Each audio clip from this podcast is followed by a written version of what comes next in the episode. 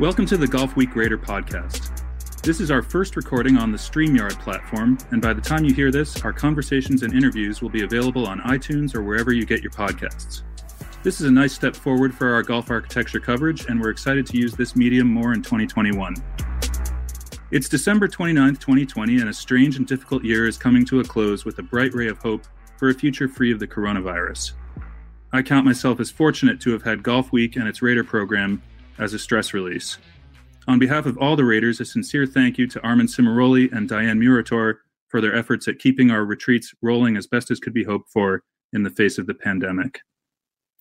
The week between Christmas and New Year's is always a reflective time, and best of and year in review content proliferates around this time as well. And that's exactly what this is. I'm joined by my fellow panelists, David Normoyle and Jay Blasi, to conduct a year in review for the Golf Week Raider panel. Welcome, guys. Thanks so much, Tom.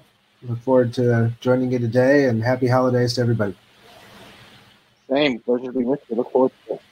So uh, what we decided to do for this uh, this session is uh, we came up with a bunch of categories um, to kind of evaluate some of the courses that we saw over the course of the year, uh, both within our travels for Golf Week and our personal travels as well. Um, and so let's just get started. I mean, we've all sort of given these a little bit of thought over the past week, and we can just kind of go around the horn on some of these. Uh, so, you know, I, I always think uh, when we're, you know, looking back on the course of a year, uh, I I always love to think about my my best first time play was the course that, um, you know, that just really resonated with me the, the most, having seen it for the first time.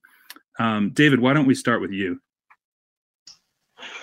Sure. For me, uh, well, the answer is Sand Hills, Nebraska. For fifteen, maybe twenty years now, uh, Sand Hills had been at the very top of my list, not a sort of a bucket list, but more my education as a golfer, because I felt like there's certain places in the game where, without having been there, there's something about golf that you just don't know or can't possibly understand. And for me, Sand Hills was very much in that category, and it was only confirmed when I got there. Uh, and I think why it was so important is because it makes so many things that came after it possible. Not only is it fun to play and good architecture and all that, but it really is the change uh, in the direction of the game. And it's not very often that you get to experience those. So for me, Sand Hills kind of filled out what I have come to think of as my holy trinity of golf. For a long time, I had National Golf Links and Saint Andrews is, is my two favorite courses, and it always seemed strange to put one above the other. That didn't seem quite right. Uh, neither was better than the other, but neither was secondary either.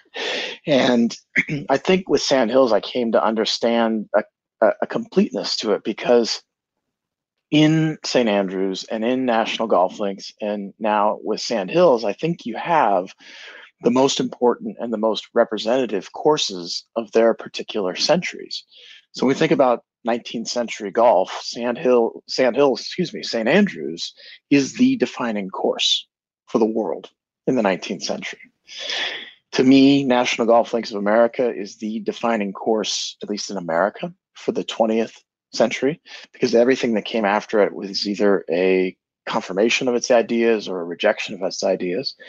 And I think that in time to come, Sand Hills is going to be the most important course of the twenty-first century because of how it returned to a natural approach to architecture, destination golf, and everything that comes along with it. So for me, Sand Hills was absolutely the highlight first visit of the year.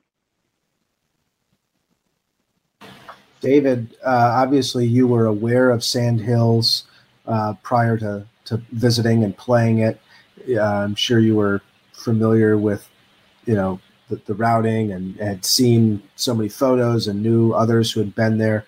What uh, what's, what did surprise you upon uh, getting the chance to be there and experience it for yourself? What were what were the things that were as you thought they would be, and what were the things that were maybe different than you thought they would be?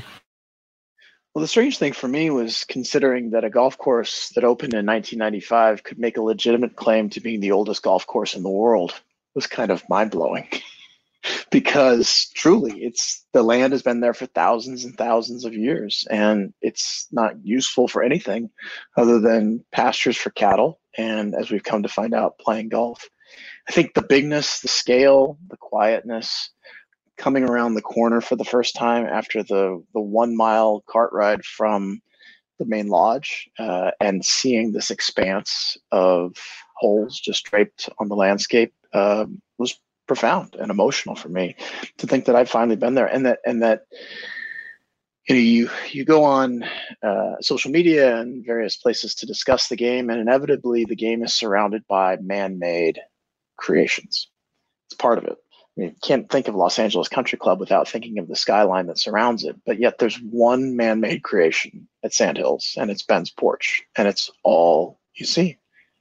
It's so simple, it's so humble, and uh, it's so perfect. I just, to me, everything was in balance, um, and and it also confirmed for me that being stewards of a piece of land, golf gets a bad rap sometimes, but actually golf can be a great steward of a piece of land when done right. And Sand Hills sets that model, which is why I think as we look forward to the twenty-first century of golf, land stewardship is going to be, if not the single most important part of the game going forward, one of the, the small handful.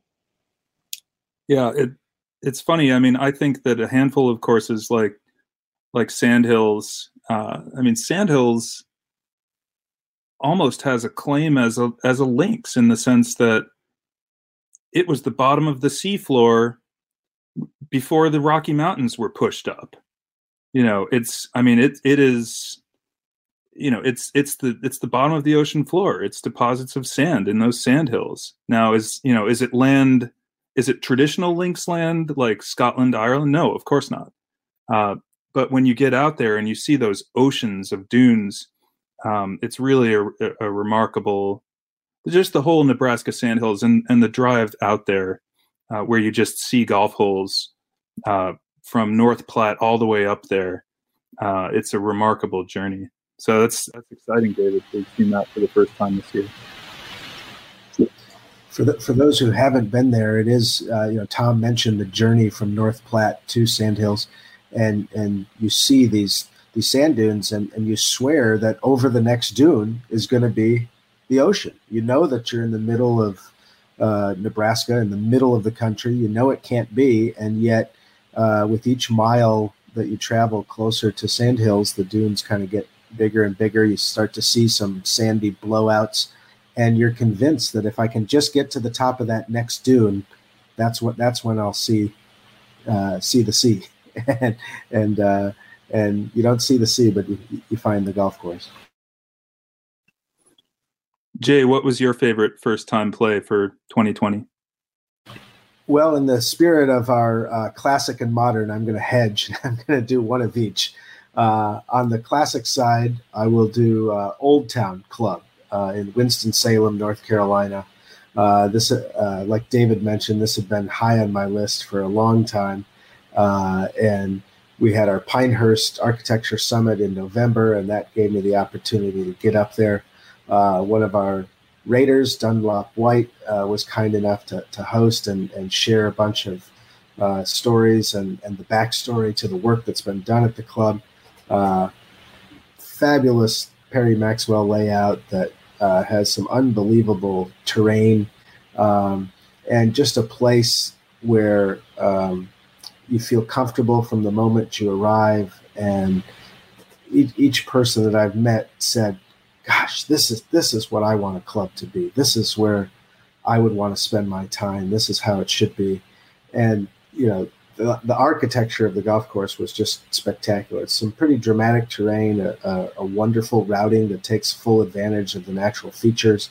The club's done a fantastic job over the last uh, decade or so in terms of opening up the property and getting it back to maybe what it was. Corin Crenshaw come in and, and helped lead a, uh, a restoration of the features there. And so really, really dramatic um, terrain, bunkering, wonderful green complexes. You'd be happy to, to putt, chip, or putt around all day long. Uh, and so it was just a, a just a spectacular experience, and, and a place you'd want to spend a lot of time.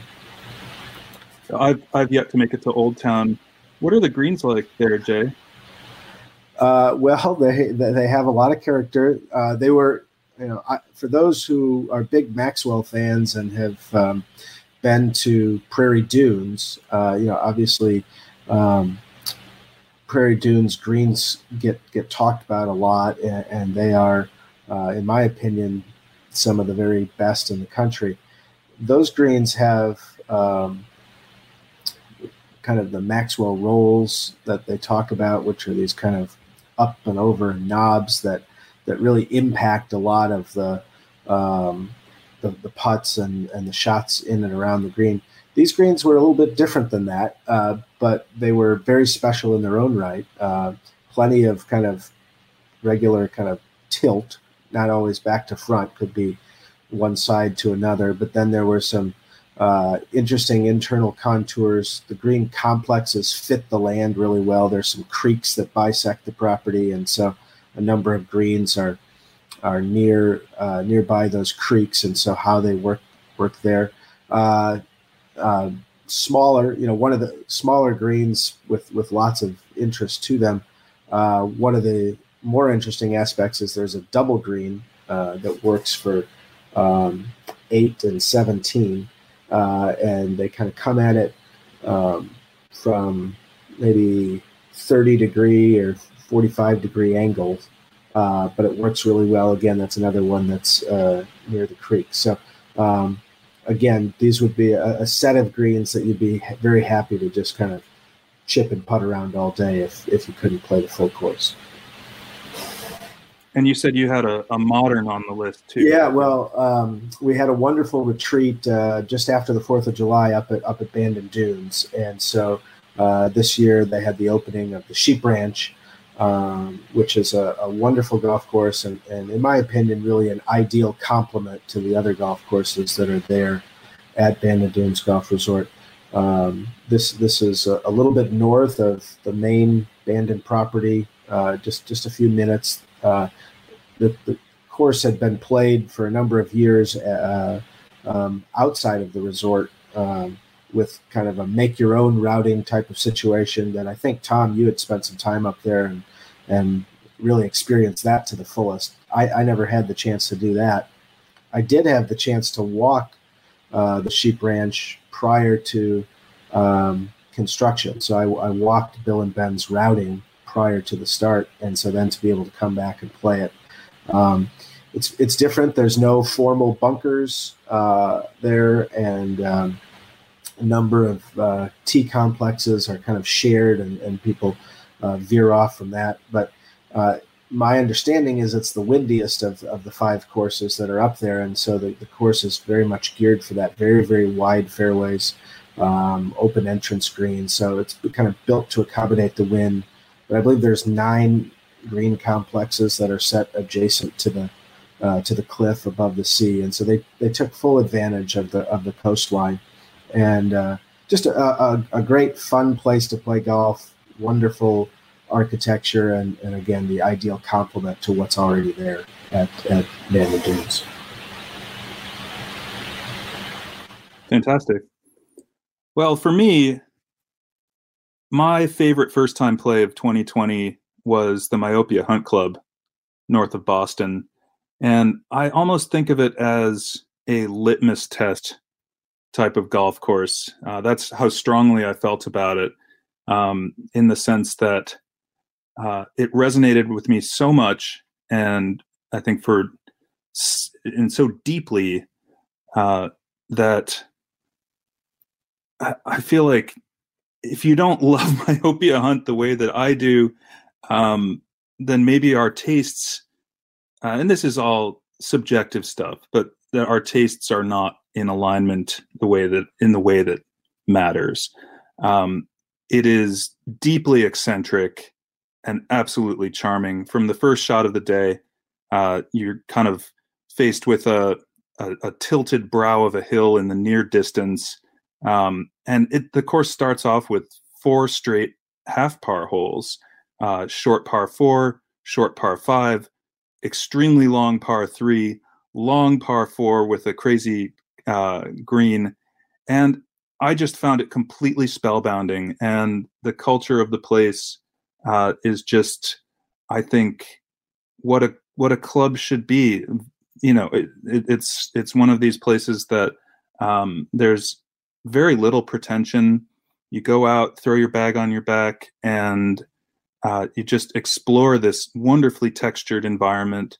Um, I was not prepared for the amount of elevation change that the, that the property features, um, and just the variety uh, that's out there on display.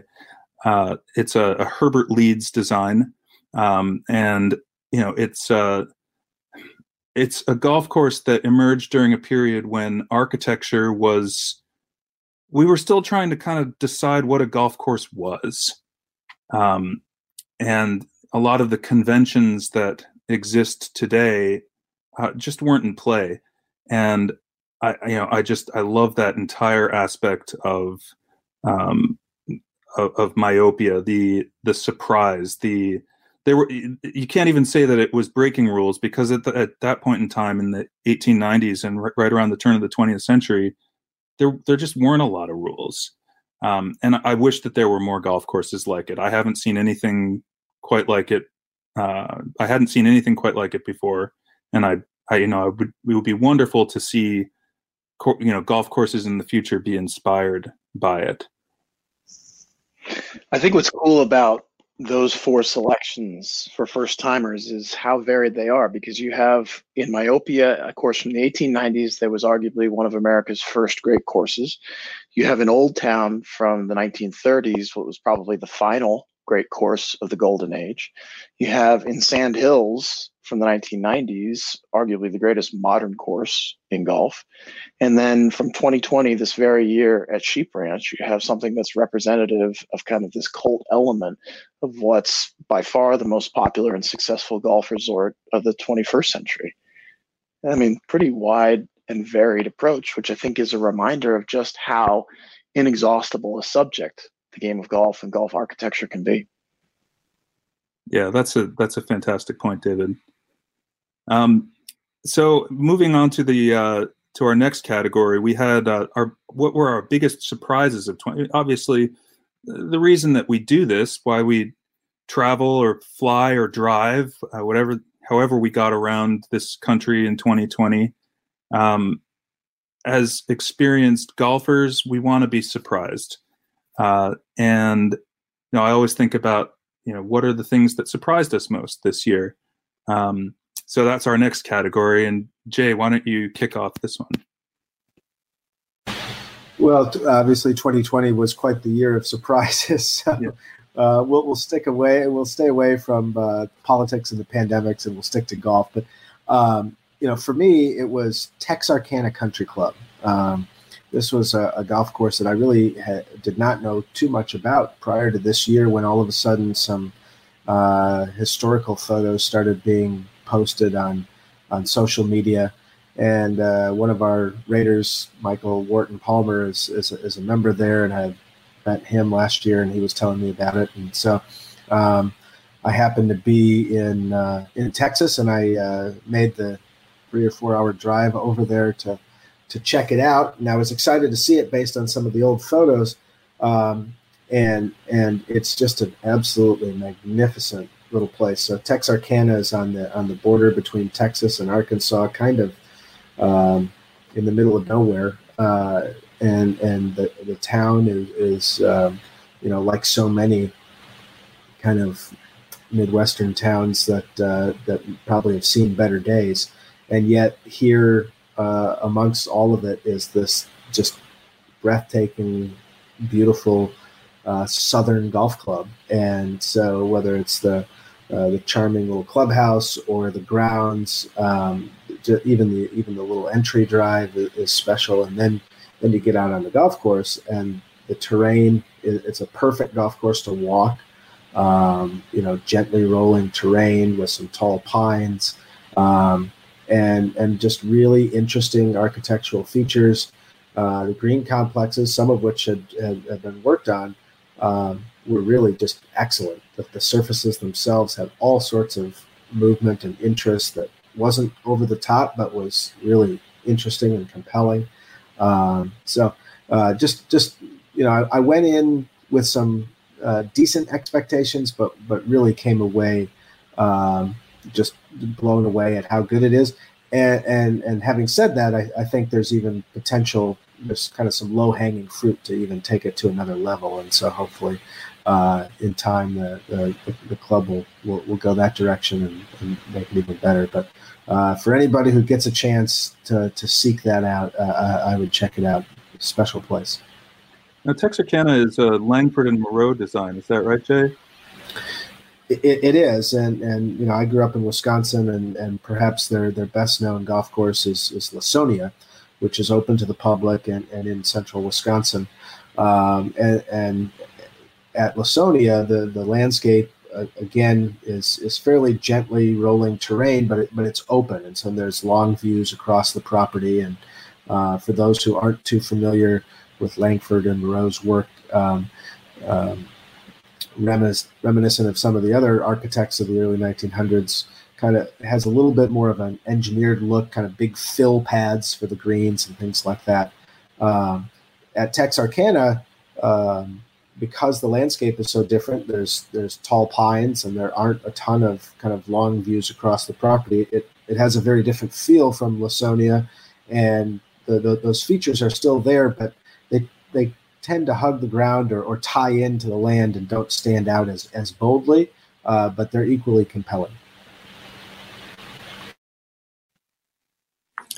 Well, for me, I didn't have a ton of surprises in twenty twenty uh, in the sense that it, my expectations were usually met or surpassed by most of the courses that I played. And um, I had a pretty good, I felt like things were aligned with my previous expectations. One course that that surprised me to to a certain extent uh, was uh, the was one that I played on on the last retreat that I hosted in twenty twenty, which was down to uh, Reynolds uh, Reynolds Lake Oconee. Uh, I guess that's east of Atlanta, about an hour east of Atlanta, uh, and the Great Waters course uh, is a Nicholas design that impressed me, and and uh, it has been completely rebuilt by the company uh, in, I believe, twenty eighteen and twenty nineteen. Uh, and I was I was surprised by the overall quality of the property. Actually, um, there are all of these fingers of land uh, that that get out into the lake, and you know the ent- almost the entire back nine is interacting with the lake in different ways. Um, you know, par fours with with greens coming out to a point, um, par threes obviously crossing it to a, to another place. Um, st- you know, stuff running along the side of it. The lake is used in a lot of interesting ways down there, um, and it, it, it's uh, it had some pretty good variety and some decent character. Um, you know, that was a course that I, I was expecting kind of a resort course, and uh, I found something more than that. Um, there's some some good drama and action on, certainly on the back nine out there. David, what about you? Uh, biggest surprise of the year? Well, uh, biggest surprise for me would be going and seeing CapRock Ranch in Valentine, Nebraska, which is a new Gil Hanse and Jim Wagner course that's going to open in twenty twenty-one. And uh, it was a surprise because uh, it was part of the Sand Hills visit, uh, but it was part of a larger visit, driving forty days around America earlier this summer. And just before I left, I happened to run into Gil Hanse when he was working at Baltusrol on his restoration of the lower course. And he said, by the way, you really got to come see me if you're going to be in Nebraska. And I said, okay. So we had a window of just a couple of hours and somehow managed to meet, surprise, in the middle of the country, in the middle of this window, in the middle of a pandemic.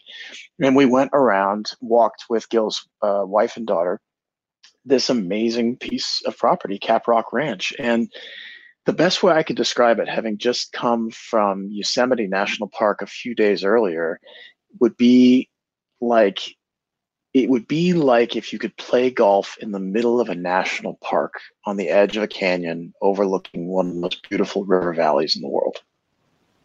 I mean, eight of the eighteen holes are not just on the edge of the canyon, but practically in the two hundred foot cliff Snake River Canyon. And then the other parts of it out in the Sand Hills chop are very reminiscent of what you would expect uh, in the sort of infinite nothingness of Sand Hills, Nebraska.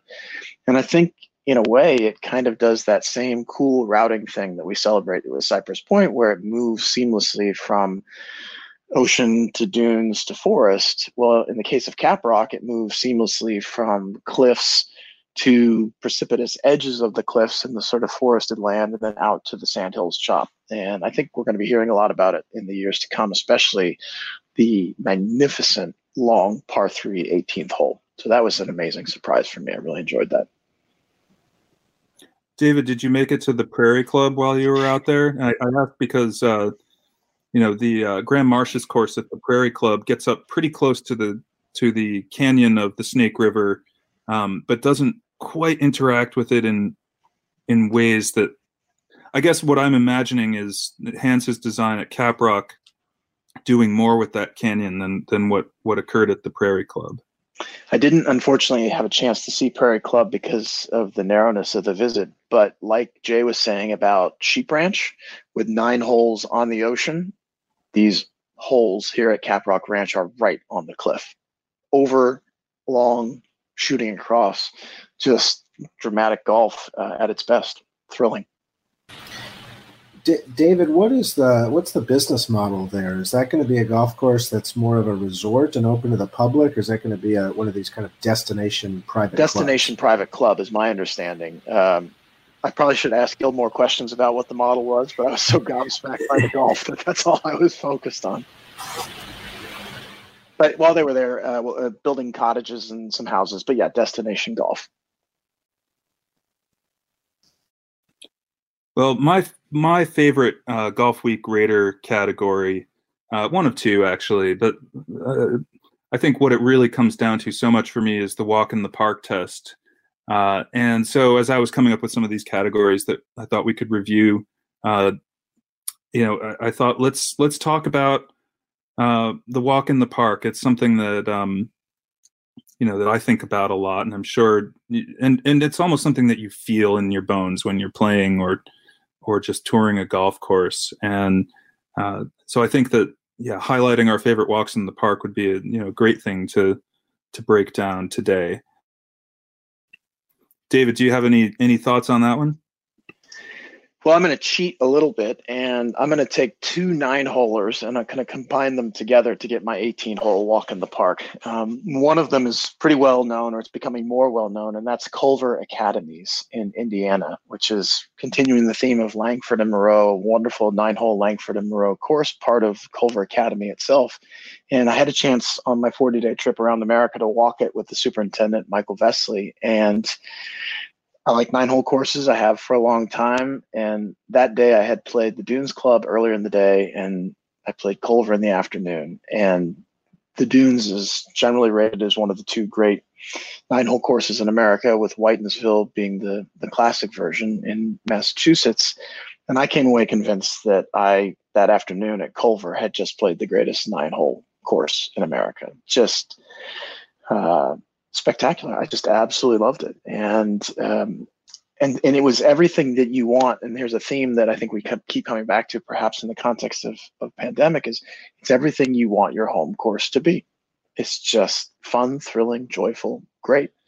And speaking of uh, home courses, I, I also have to think that one of my great walks in the park was when we were shut down in April, just my home club, a nine-hole course from the eighteen nineties, uh, just walking either with a single club or even with no clubs, and just remembering the joy of of golf being a place for exercise in the middle of great confusion. And that was that was a real peaceful time for me.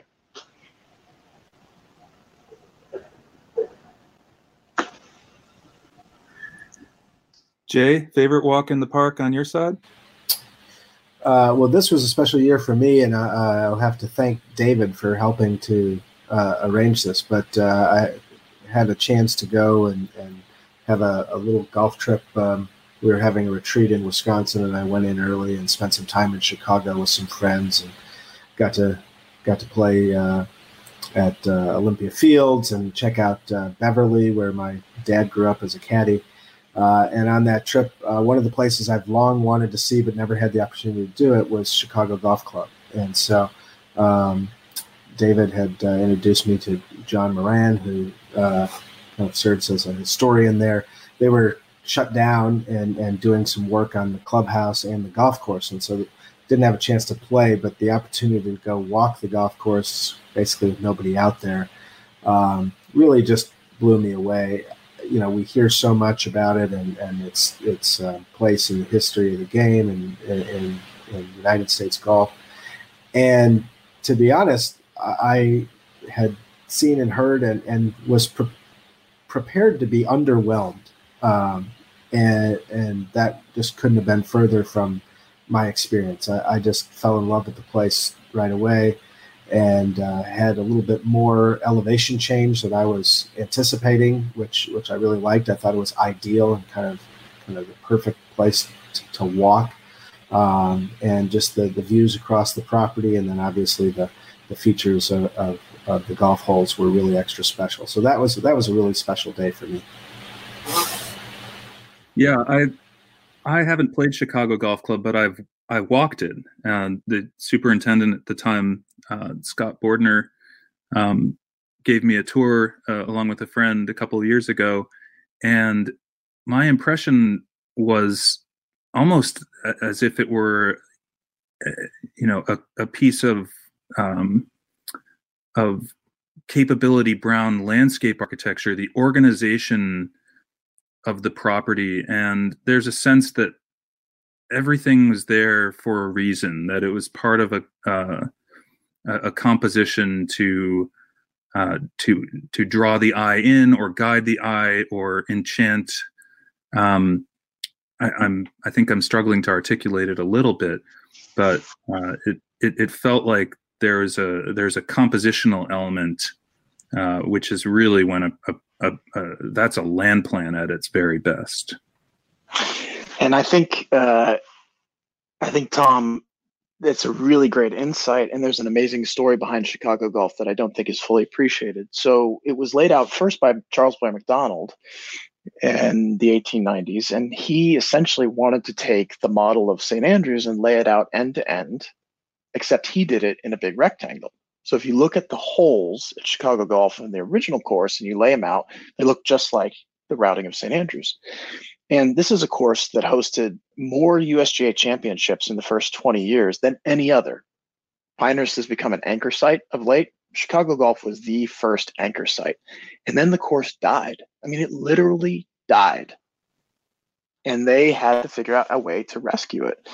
So the, the key thing about Chicago Golf Club to understand is that for some reason, and it wasn't for lack of care, the greens just died. they, they they went dead, and no amount of effort, no amount of money could bring it back. And ultimately, it was the leadership of Charles Blair MacDonald in the teens who said to his fellow members, guys, you have to scrap this and start over from scratch, which is an amazingly bold thing to do. And so Raynor finishes in the mid nineteen twenties. And to me, the really important thing in all of that is the return to championship golf and the U S G A with the nineteen twenty-eight Walker Cup, which had only been established a couple of years earlier at the National Golf Links in nineteen twenty-two. Its next visit was to Garden City, and then it came to the Chicago Golf Club. So for all of those reasons, Chicago Golf Club in nineteen twenty-eight was restored to its its position in American championship golf.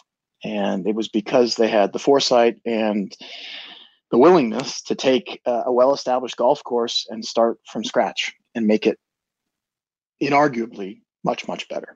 Now, I just, it's inconceivable to me that this could happen today, that the most important championship course in America sh- should just be erased from the map. But that's what happened. And then in the nineteen twenties, under MacDonald's tutelage, Seth Raynor came in and completely rebuilt the golf course. So when Jay talked about the elevation changes and you talked about the, the coherence of the entire thing, well, that was Seth Raynor from Long Island. That was his introduction to the Great Plains. And at the time, there were no houses around it. There were no trees. I mean, it was a vast landscape. And Raynor supposedly stood in the bell tower of the clock tower at the clubhouse for two days, just looking at the land, figuring out in his mind how he wanted to organize as a formal land plan this golf course.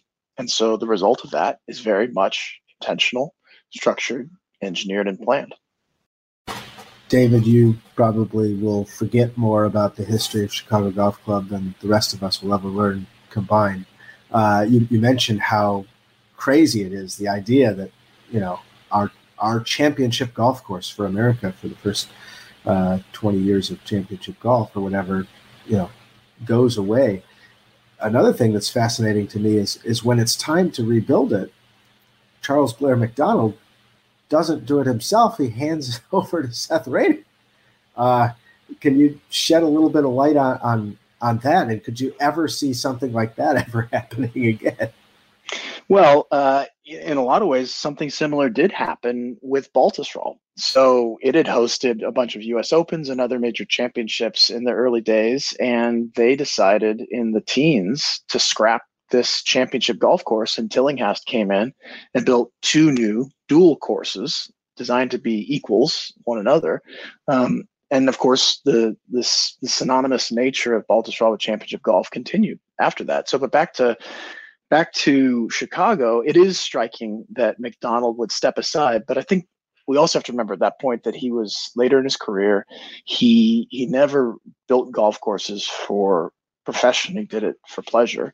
And Raynor at that point had taken over and came to understand so comprehensively MacDonald's strategy that he was almost not exactly a proxy for MacDonald, but MacDonald was confident that his ideas would be carried out better by Raynor, since he'd trained him dating back to the National Golf Links in nineteen oh seven, since he'd trained him better than anybody else. So it was a reasonably safe bet for C B to step aside. Well, for me, walk in the park, um, I, I gave this one a little bit of thought. There were a couple of contenders. Um, seeing Hollywood for the first time, uh, Deal, New Jersey, Walter Travis, uh, wonderful design, uh, was was one that I, I considered a bit. Um, but the one that I keep coming back to as a walk in the park uh, is uh, Wannamoisett in, in uh, Rumford, Rhode Island. Just uh, well, it's it's in Providence basically, and Uh, I was really excited. I spent a thirty-six hole day uh, up there over the summer with a couple of Golf Week Raider friends. Um, and Providence is a city I, I know really well. I went to college there. My dad's from uh, from Providence, went to classical high school and all that stuff. And it's just, it's a city I always enjoy visiting. Uh, I had not been to Wannamoisett before. And uh, I am, as I enter my mid forties, I am increasingly enamored of uh, compact properties, places that are easy to get around. Uh, and what Donald Ross did at Wannamoisett, uh, it's a, a par sixty-nine on probably one. I've, I, I Googled it, and, you know, somewhere between ninety and one hundred acres. Uh, it's a, it's a small property, uh, and it, it never feels cramped. And in fact, in places, it feels quite expansive, some of the tee shots that you see out there. Um, and I just think that uh, any golfer interested in the art of routing should should try to get out there and and see Wannamoisett. Um, it's it's a it, I'm not a huge it, challenge is not a, a or what what another publication would call uh, resistance to scoring is is not. is not high on my list of priorities, but Wannamoisett is is known as a as a very challenging golf course. It's been the host venue of the Northeast Amateur for a long time, um, and I think that uh, it's it it holds up. It holds its challenge exceptionally well uh, because Ross, uh, what I see as a as a theme of so many of his courses is that he was a master of using the combination of turn points and natural natural landforms to kind of get a little bit. Get his holes to play longer than the yardage on the card, which is, uh, I think, something that you also see uh, as a common factor uh, in courses in the British Isles, and from major courses to, um, you know, to to minor, um, you know, sort of heathland courses in the U K. Um, they just they always you'll see a you'll see a hole that it that is three forty on the card, and it plays more like three ninety. Um, And so I, you know, I just think that uh, the the walk in the park qualities at Wannamoisett Uh, it's it's presented really cleanly. Um, the marginal areas won't slow down play. You're going to find your ball, advance it, um, hit you know hit some really interesting shots. Um, it I think it just it has it all from from that standpoint. Uh, really first rate. Um, it's got you know kind of classical classically presented green complexes, and then some quirky stuff. The tenth hole has a you know has a has a punch bowl where you you know kind of you know throw an iron shot into there and and crest the hill uh, and see see how you've done. Uh, so I was just very, very charmed by the place. Um, and yeah, that was from a walk in the park standpoint. That was uh, that was a place that I you know I wanted to highlight today. Tom, I think you, you brought up a, an interesting point that kind of relates back to something David mentioned earlier. You talked about how Uh, how impressive the routing was on the compact site. And when we think about routing, oftentimes we think about big, expansive properties, Sand Hills, for example, where Bill and Ben did a great job of of laying out a golf course, finding the golf holes, if you will. But to, to your point, if you really want to study routing and getting the most out of a property, go, go find a small, you know, something one hundred thirty acres or smaller and see how well Uh, you're able to, to get eighteen holes to fit and, and not feel like it's uh, uh, you know military golf back and forth, back and forth. Can can you get variety in change of direction, and can you make use of natural features, or are you just uh, fitting holes in there? And and something David brought up earlier about moving forward and thinking ahead and, and stewardship of the land. You know, golf courses in urban and suburban environments are uh, are targets these days. They're they're the they're the biggest parks that we have in suburban and urban environments, and with so many other stresses, you know, whether it's a lack of affordable housing or other things, um, you know, they are targets. And so I think one of the things that we're likely to see, and already have seen, is some of those go away, but others maybe shrink from twenty-seven to eighteen holes, or or shrink from uh, you know one hundred fifty acres down to one hundred twenty acres. And so, to your point, to be able to get uh, a great routing on a smaller parcel of land, I think is going to be critical uh, when you think about the next twenty years in urban suburban golf.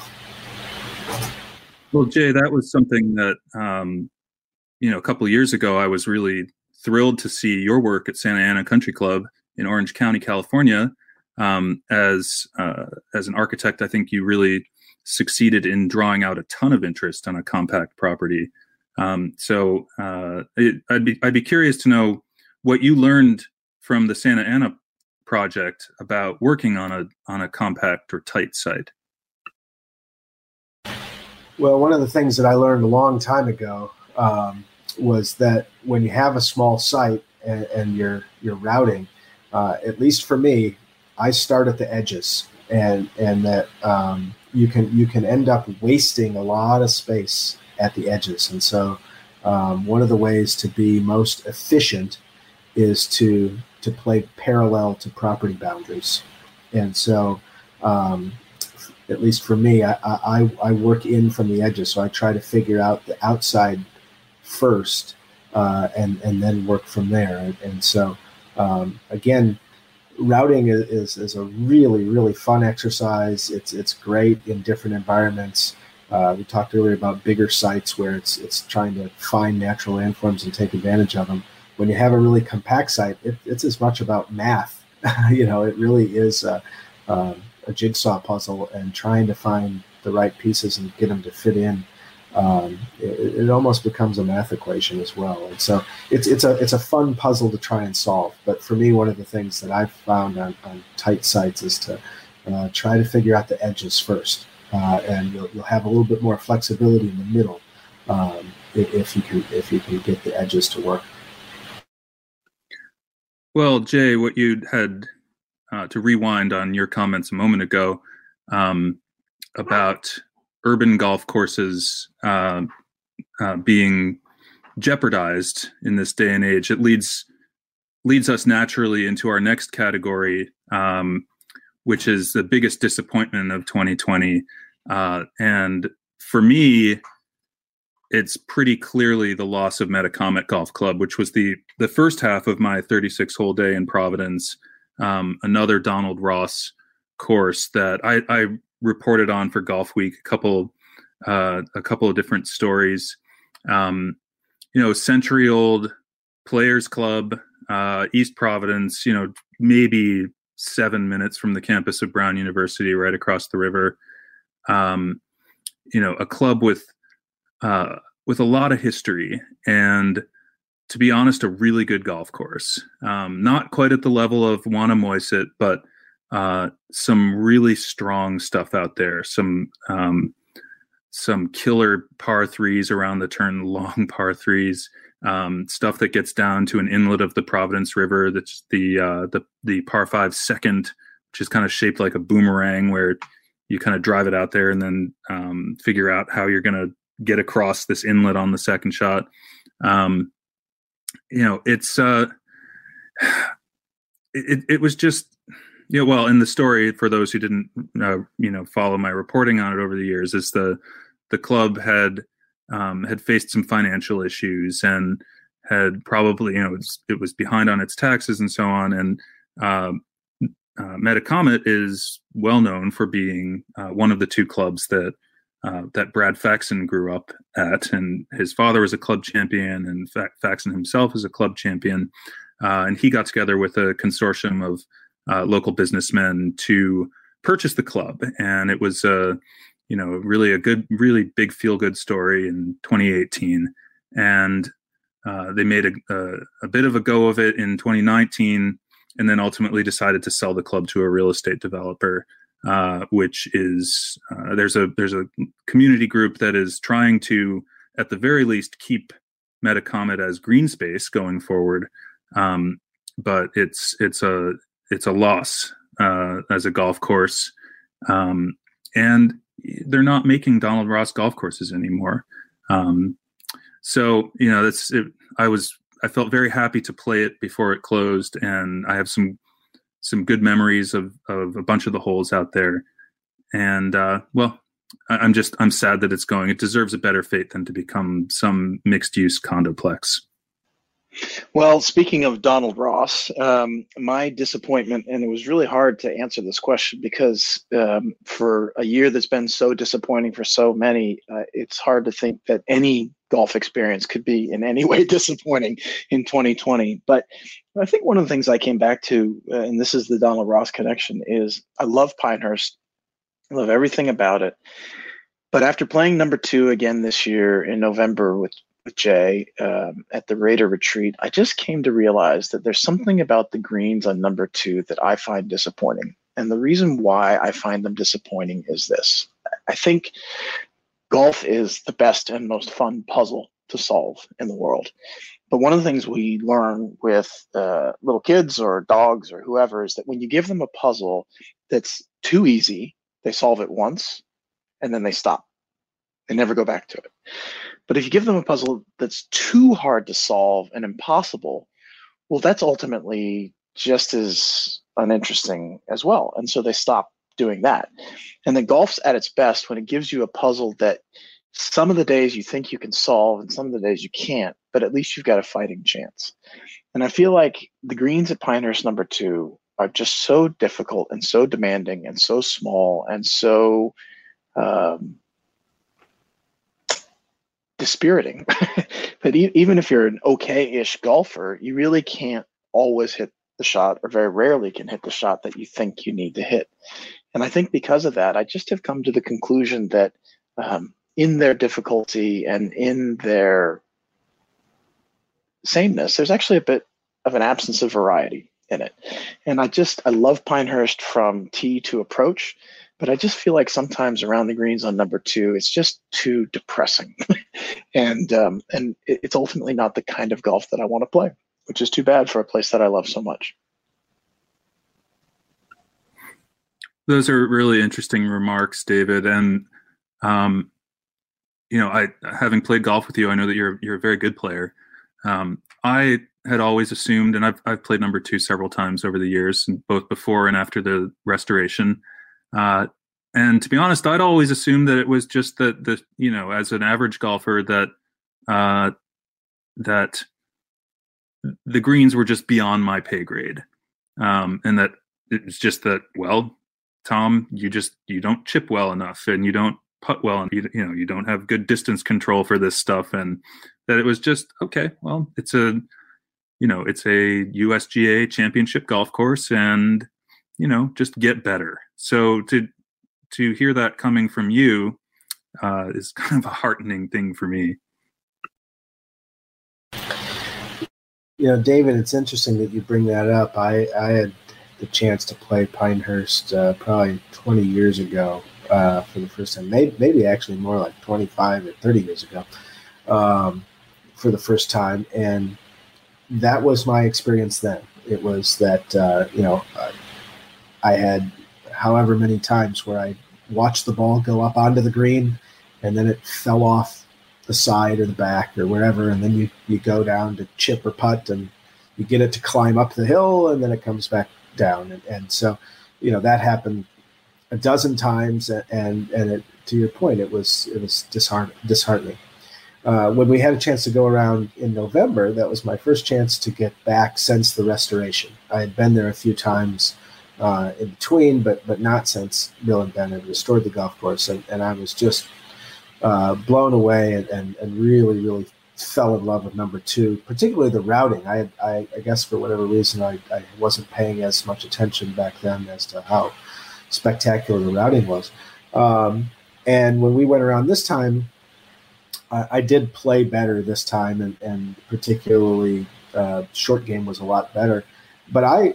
My takeaway this time was that there actually was more room to uh, to navigate the greens and, and to find bailouts, if you will, uh, or to try to, to try to get yourself to um, uh, safe havens. Uh, you, you had to play conservatively, uh, which isn't necessarily fun all day long, over and over again. Um, but I one of my takeaways this time was that what I had perceived as, you know, eighteen turtle shells that were pretty uh, tough to navigate was that there was more variety than I remembered. If you think about holes like four and five, they kind of sit into the, the land, which they're certainly not kind of turtle shell uh, situations. And then some others, well, two-thirds of the green might be turtle shell-like. There might be some areas where uh, you have kind of an at-grade entrance or approach. And so Uh, I will say that I don't know if it was Bob or anybody else, but the whole locations we had our day that we played, somebody was not happy uh, with us, and it was it, the. Uh, I wonder how much of that might be uh, whole location driven. So, um, interesting that we had some, somewhat uh, different takeaways as it relates to the greens. Yeah, I, one of the quotes that I love from Bernard Darwin talking about Saint Andrews, which of course influences so much, uh, including Pinehurst, is he said, "A game at Saint Andrews is a contest of risks. Play cautiously, and you must putt like a fiend, or your score will be poor. Play, play bravely, and your score may be a great one, or you may be ruined." And I just am struck in thinking about Pinehurst that there's just so much ruination out there, um, whether you play bravely or whether you play cautiously, um, that uh, that is absent, I think, at Saint Andrews. Um, and in the event, uh, it's a very, very, very small nit to pick uh, in an otherwise great place. Well, it should be noted that when Ben and Bill uh, did the restoration at Pinehurst number two, uh, they did not touch the greens. Um, and I think the understanding was that, um, you know, Pinehurst had accrued some championship history at that point, in particular, uh, Payne Stewart's uh, wonderful victory there in ninety-nine. Is it ninety-nine, David? ninety-eight, ninety-nine? Well, uh, and it makes yes, you... ninety-nine. Yeah, ninety-nine. Uh, I, I wonder if Is there a, a scenario where you could envision uh, a secondary restoration happening at, at number two? And if so, what I think one of the big challenges that comes is what period, what what era, since it started out as a sand green golf course, um, And I know that Corin Crenshaw used a lot of photos from the North and South uh, right around the, the time of the Second World War, maybe a little bit after the Second World War, um, to kind of draw out that that uh, sand and wiregrass character, um, tea to green. Uh, but I wonder, you know, if would would a restoration of the greens to that period be um, something that would would constitute an improvement? I think this is a, a situation where I turn it over to the architect in the room and, and ask Jay um, what he would do, because there is no one moment when Pinehurst was perfect. It's an evolution of a place, as golf ought to be. And I think where it is is so, so good, but it's just, it's like the, the dial on the speaker got turned up one notch higher for me as a golfer than I'm capable of playing to. And maybe that's more a reflection of me, who knows? But um, I don't know if there's one year. I think it's really, really darn good, but just maybe one notch on the dial less.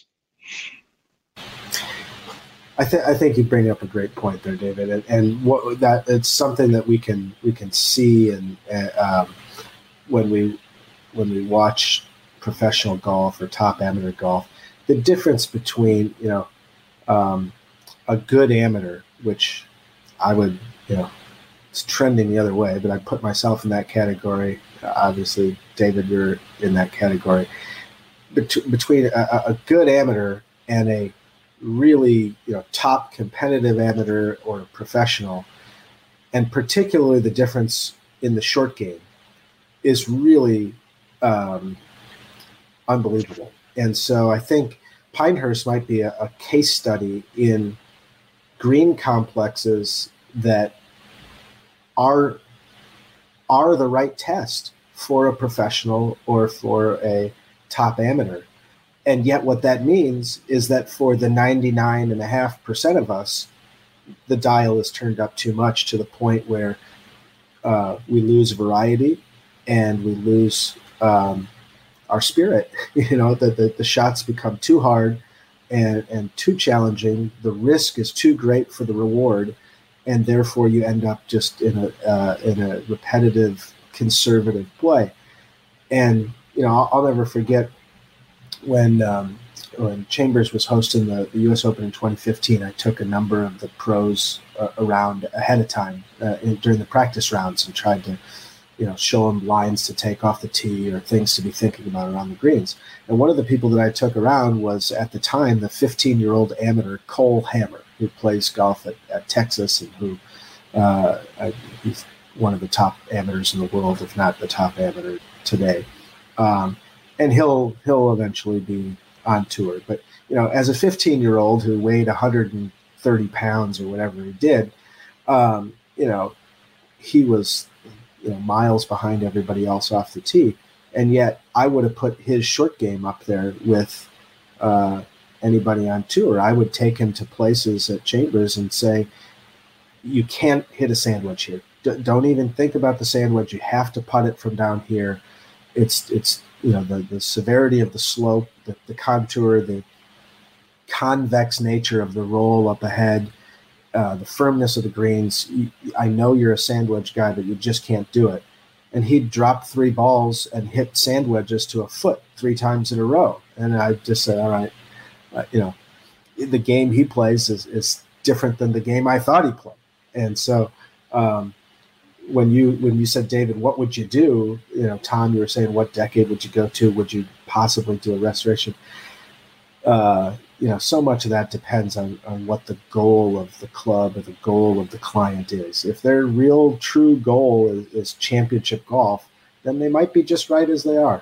Um, if their if their goal is, is the greatest happy happiness for the greatest number of players, then then perhaps, as you as you say. Uh, a, a notch down on the dial would make life more fun for more people. And with Pinehurst being announced as the first U S Open anchor site, that may be your answer right there.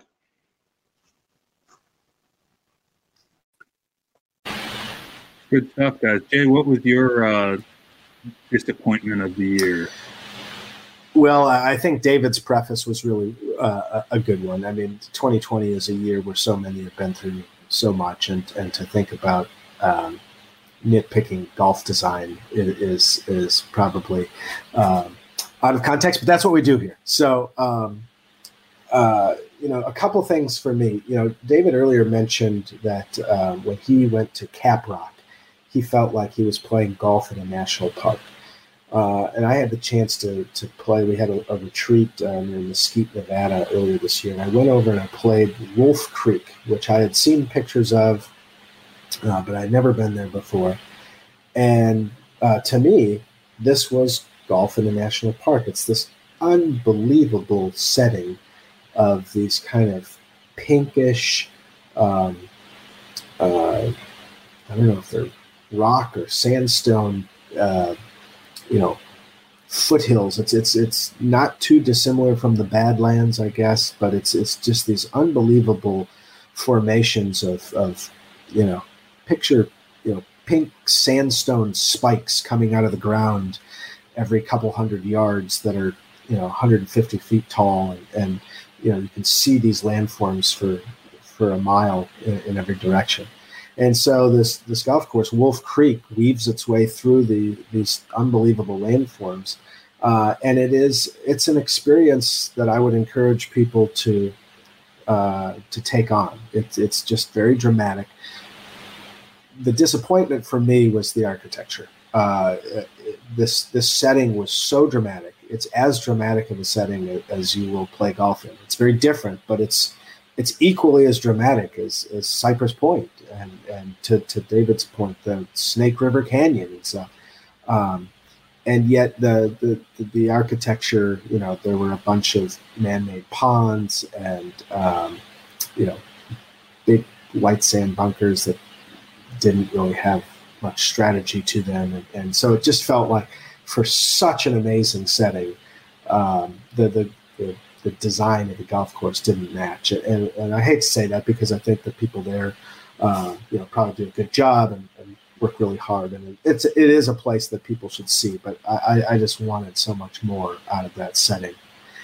And then the other, the other thing I would say is there were just a number of what I'll, I'll call these quote signature designs that, that we saw. Tom, you and I were at the, the Raider Challenge in Phoenix, and we were down at uh you know, Superstition Mountain.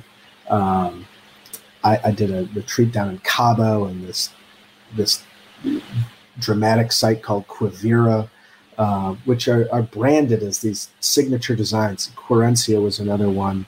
Um, you know, even Blue Jack. Uh, you know, some of these things that just get really hyped and branded as these signature designs. And Um, the properties might be very nice. They might be expertly uh, managed and, and, and maintained to an inch within an inch of their life, and, and really spectacular. But uh, there were just a number of different places that we visited that, that had a lot of kind of hype and P R and branding behind them, and yet it just seemed like um, the the details of the design were, were really lacking. So that was that was disappointing. Uh, but again, um, in, in the greater context, there, uh, as my former boss used to say, it's just grass.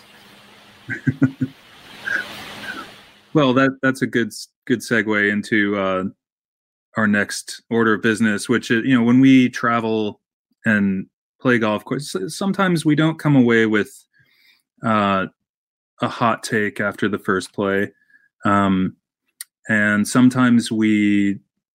You know, we wind up thinking about courses and wondering, uh, feeling like we, feeling like the jury's out. Uh, and uh, one course that for me uh, really has been sticking in my head as as my jury's out selection uh, is Arcadia Bluff South in Michigan, uh, new-ish, newish Dana Fry design that was uh, created as an homage to Chicago Golf Club, which we discussed earlier.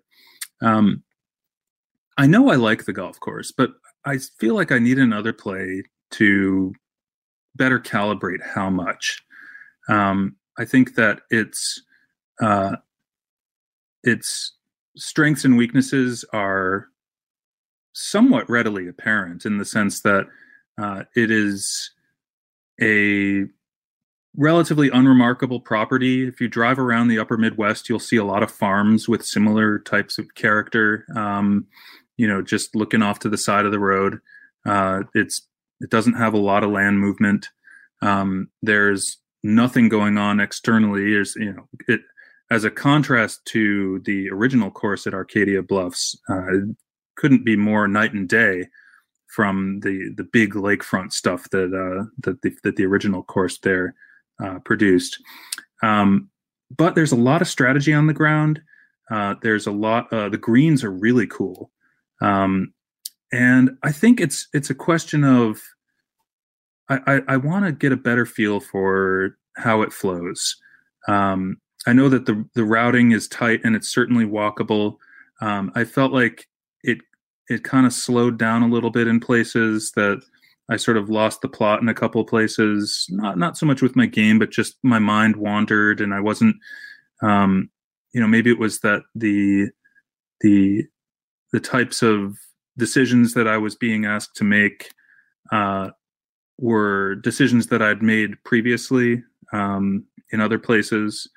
Uh, but I do come back to the the green side stuff and the the interest that that happens. Some fun bunker shots, really uh, well constructed greens. Um, so I'm looking forward to getting back there. I hope that we, you know, I hope we get the Raiders out there again. And um, you know, I certainly, given that most people have a pretty difficult time accessing Chicago Golf Club, I think uh, you know it's a it's an interesting um, interesting parallel to that. So. That would be a course that uh, still the jury's out for me. Um, what about you, David? What which course is sort of hanging hanging in your head? Well, for me, it's a golf course that uh, was very much beloved by many of the fellow Raiders when we went on the retreat to Sand Valley, and that was Mammoth Dunes. And for me, it's the opposite end of the spectrum from the conversation about Pinehurst. If if the greens at Pinehurst are a steady diet of nothing but raw vegan vegetables, uh, and you better like it. Mammoth Dunes was a whole lot of wonderful sugar high cotton candy that didn't, for me, have much nutritional content. And the reason is, look, the land is cool, routing's really interesting, the shaping, the features, all that stuff's great. But it was that that upside down salad bowl got turned the right way, which meant that no matter what kind of shot you hit, whether it was from the tee or into the green, it all sort of went to a friendly place. And while I think that that's great and it's ego flattering, to me, I wanted a few more interesting questions to be asked. And I think that can happen there. Um, but, and I also understand why people love it, because it makes them feel good and it's super fun and it's beautiful and it's got all the right aesthetics and all that. But for me, it just left me a little bit wanting. So maybe there's some there there that I'd love to see when I go back, because otherwise everything else at Sand Valley was super cool. David, do you think that if, um, to your point, you know, if, if there was a little bit more interest to the puzzle as it relates to those greens, do you think that would take away from kind of the universal happiness of the golfers, or do you think that could be done in such a way that the uh, that that the the everyday golfer still leaves on a high? Well, I think hole locations definitely address that. So you can tuck the hole in, in places where it's a little bit more inaccessible on certain days. So, so that's fine. But to me, I think it's really ultimately the questions being asked off the tee, that just a few more careful bunkers in a few more places, and you feel like you're not just wailing away with driver and hitting it as hard and as far as you can, but you have to make choices. Left, right, long or short. And I think from from the approaches in, uh, it can be flattering and that's fine. But to me, the, the question was, too many times I would be standing on a tee and say, okay, what am I being asked to do? And hit a variety of different shots, and all of them sort of were fine. And that, that to me, uh, didn't engage me as much as I was hoping.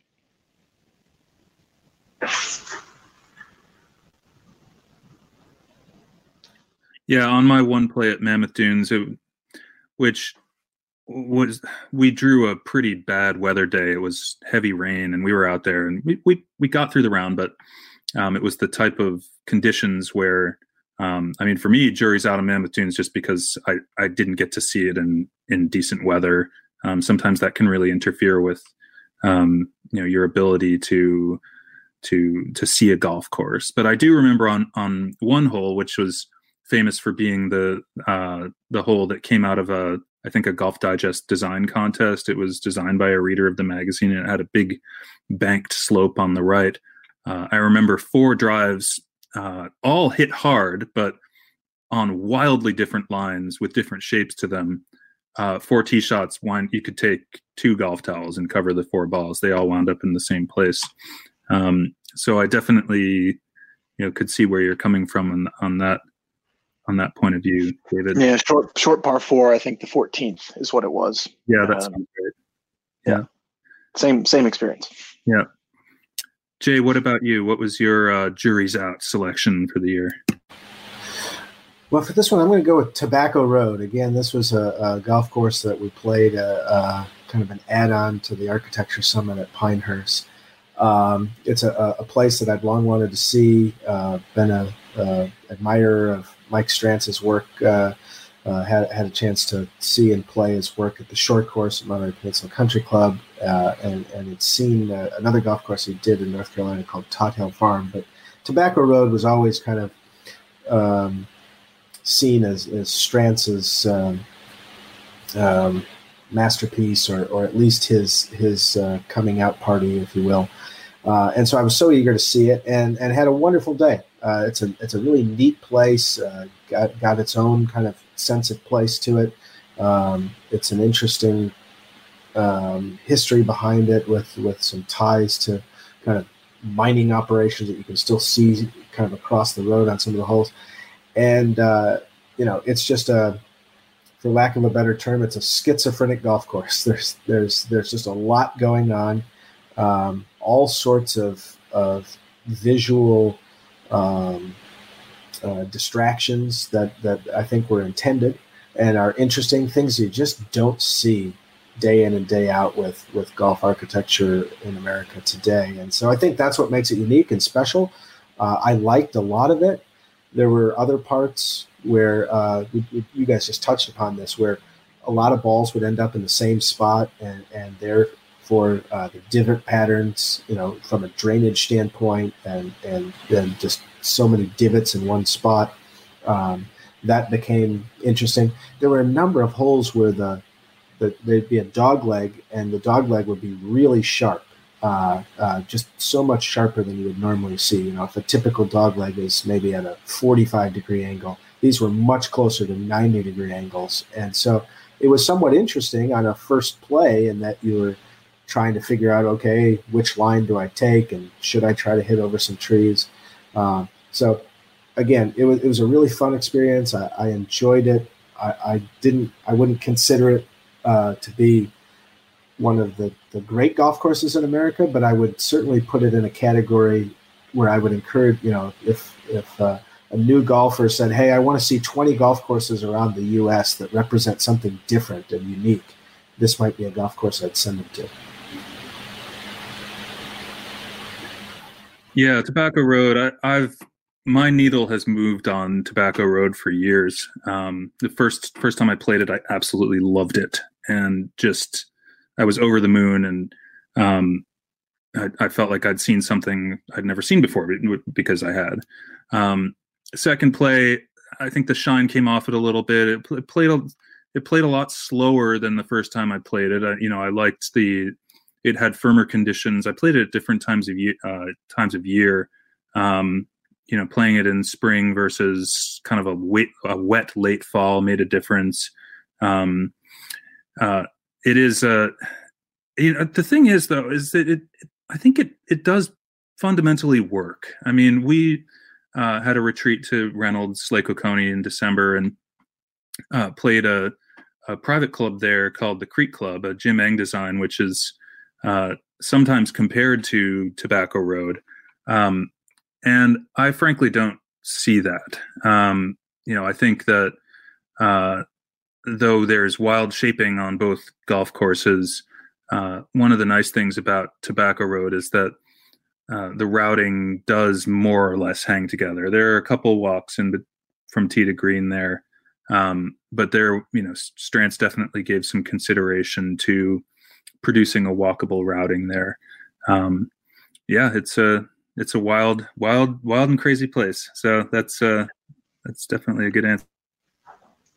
So one comment on Tobacco Road, because I was there with Jay when he played, is that it was a, a repeat play for me. So my needle has moved. And I think um, it's a, it's a place that really does work. It's just that it didn't work for me. And I think the reason is that the kind of golf I like to play is the kind of golf that is derived from its origins. And it's a game of, to use baseball terminology, uh, bunts and singles and check swings and craftiness. Whereas Tobacco Road golf, every shot is a home run swing. And when you connect, it's awesome. And when you swing and a miss, it's brutal. But for what it is, uh, it works. And if you want to go and try and hit a home run on every swing, that's the place you want to go and do it. Fantastic. Well, guys, we uh, we all hosted several retreats this year. Do you guys have any favorite favorite retreats, favorite moments um, that you, uh, Jay, maybe from from your travels this year? Uh, well, we, uh, I was part of a number of, of retreats and, and lots of good ones, and it was really exciting to meet people from all over the country. And that's that's really the best part of all the retreats. We're very blessed to be able to go to some interesting places and see some great golf courses. But uh, meeting people from all over the country, different walks of life and different uh, age groups and backgrounds is really a thrill. So the biggest thrill for me was meeting a lot of new people and, and having good times. Um, having said that, uh, I was I, I really had a wonderful time at our architecture summit at Pinehurst. As I mentioned, I'd been to Pinehurst before, but I had not been back since the restoration of number two. I had not seen the cradle. I had not seen the uh, redesign of number four. And so all of those Uh, were really exciting for me to see. Just uh, fell in love with the, the, the restoration work at number two. Um, the first time I had been to Pinehurst, or the other times that I had been to Pinehurst, it felt sleepy. It felt quiet. It felt um, uh, dead isn't the right term, but it just it just had a kind of um, quiet, sleepy vibe. And Uh, this time was just drastically different. The cradle, in my opinion, has changed all of that. Uh, people are out there having fun from sunup to sundown. There's music. There's the little drink cart, and it just has a different vibe. And and to me, it's a it's a positive vibe. They have so many courses that there's kind of something for everybody. Um, the facilities are great. They take care of them in the right way. You're treated the right way. But it just had a really fun vibe. So that retreat was special for the architecture, some of the piggybacks, Tobacco Road and Old Town, which we talked about earlier, um, but but also just the summit itself and getting to spend time with the folks at Pinehurst and some of the David. David did the lion's share in, in organizing it with his his connections there, and it was it was neat to hear the storytellers and the backstory from Tom Pashley, um, and, and and we talked to Robbie Zelznick of the U S G A and, and Bob Farron, the director of grounds. So. Um, That that was a fun trip for me. For for me, it was Pinehurst as well, and the simple reason, in addition to the golf, was the speakers that we were able to share with fellow raters. I mean, you have the president of Pinehurst, who's overseen so much. much of that transformation that Jay just talked about, Tom Pashley. You had the director of grounds, who has overseen that nineteen ninety-nine U S Open with Payne Stewart, and then the back-to-back men's and women's, first time ever, back in twenty fourteen. The guy, Robbie Zalznick from the U S G A, who actually runs the U S Amateur Championship, and talked about how, for the very first time, the final was played on two different courses, number four in the morning and number two in the afternoon.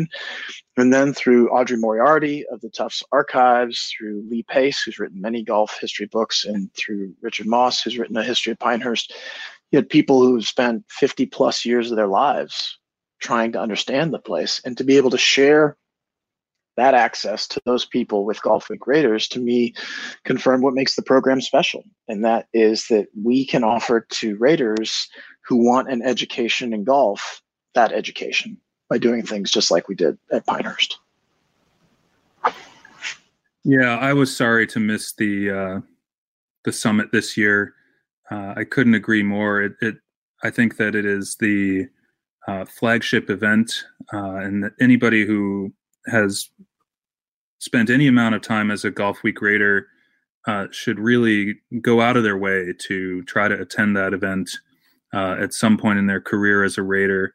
Um, a lot of work goes into it, and uh, a lot of uh, institutional knowledge from uh, the speakers that uh, that that we, the panelists, and and uh, arrange. Uh, they, I find that I always get a, a lot out of it too. I always learn so much uh, from the various speakers that that we line up at that event.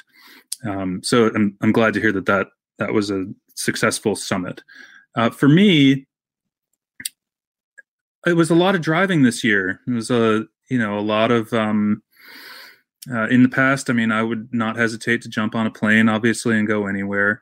Uh, but when I started out, uh, and when the Uh, when the spring lockdown kind of concluded in, in early June, um, the first retreat I hosted was was out in Michigan, and I drove out there thirteen hours um, and hosted that event. And uh, I did a lot of stuff in the car this year, and that that's what uh, will when I look back on uh, um, on my time with Golf Week, that's what will define twenty twenty for me. And, and on a couple of events, I was.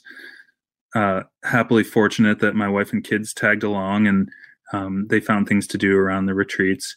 Um, but for me, my favorite retreat of the year was the one closest to my home in New York, which was uh, in New Jersey, uh, where Armin and Diane set up a, a really awesome uh, roster of private clubs for the Raiders to check out. Uh, Galloway National, Tom Fazio in Atlantic City, uh, Hidden Creek, Corin Crenshaw, Hamilton Farm, Herds and Fry, uh, and kind of heading back up toward the city, and then Hollywood Golf Club uh, on the Jersey Shore, the town of Deal.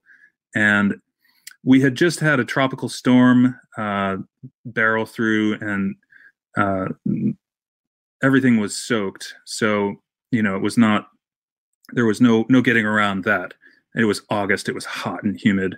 Um, but the variety that those four, four courses offered Uh, I think was really valuable uh, for the Raiders to to experience. You know, when you when you see four courses that different uh, in such close proximity to each other, as well as in such a short amount of time as a golfer, that you can really see, you know, architects working in different ways in different places.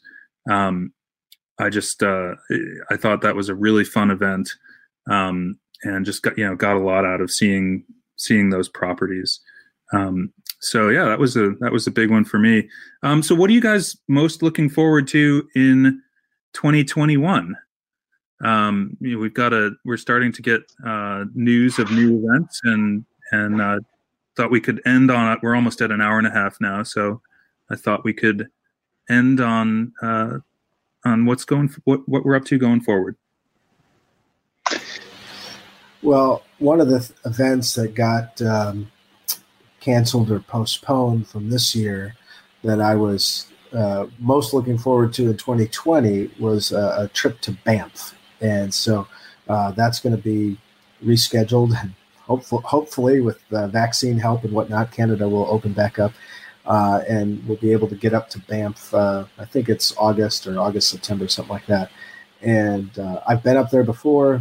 I've been to Banff. I haven't seen Jasper, um, but it's just one of the most beautiful places on earth. And it's been so long since I've been there, and I'm, I'm eager to get back and to see uh, just that, that landscape up there, but also the golf courses and, and study uh, some of Stanley Thompson's work. So that's what I'm most looking forward to.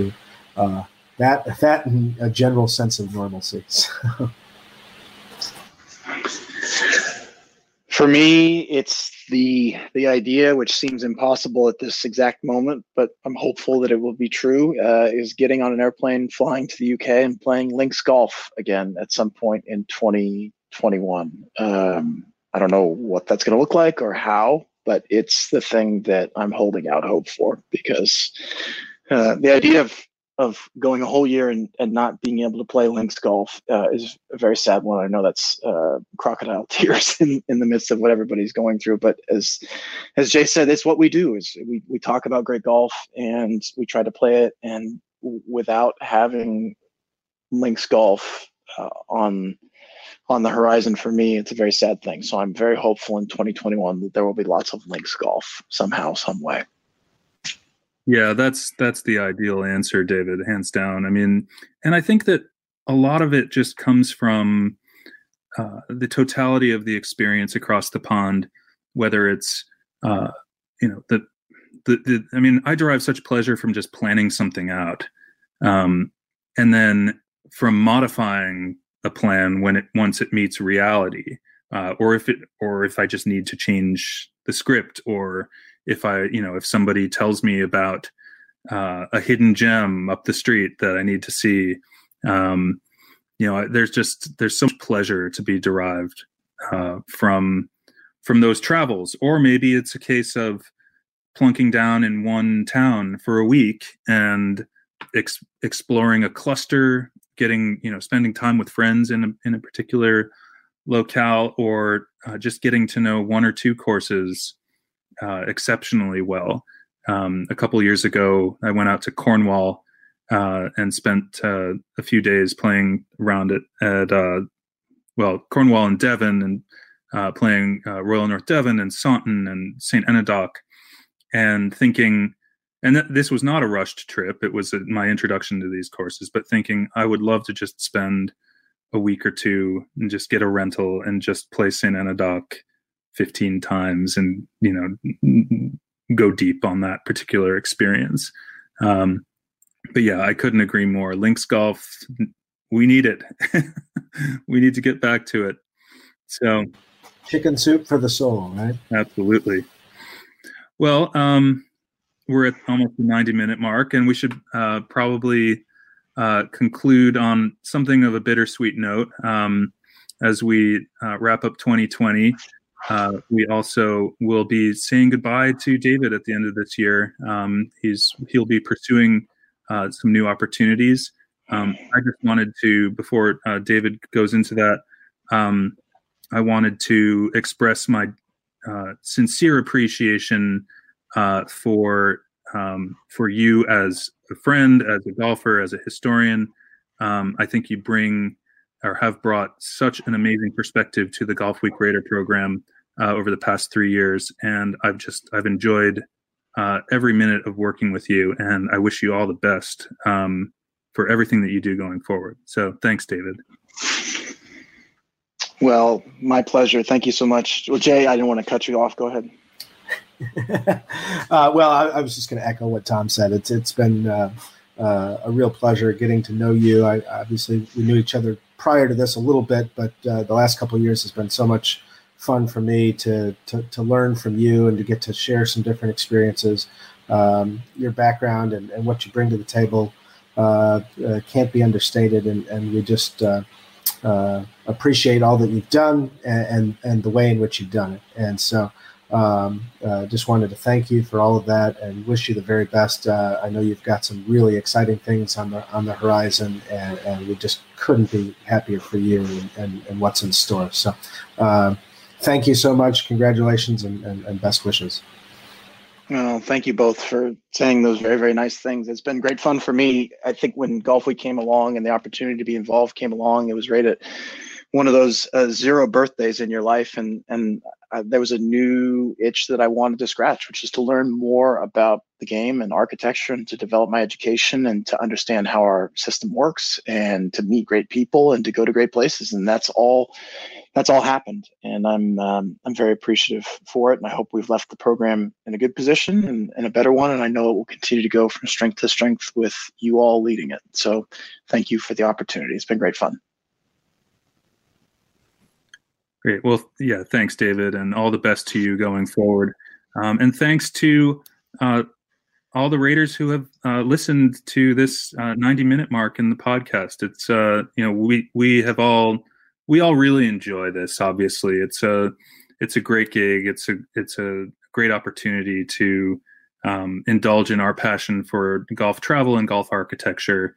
Um, and even in this uh, even in this difficult year of twenty twenty, um, the fact that we were able to continue doing that Uh, was really a meaningful thing.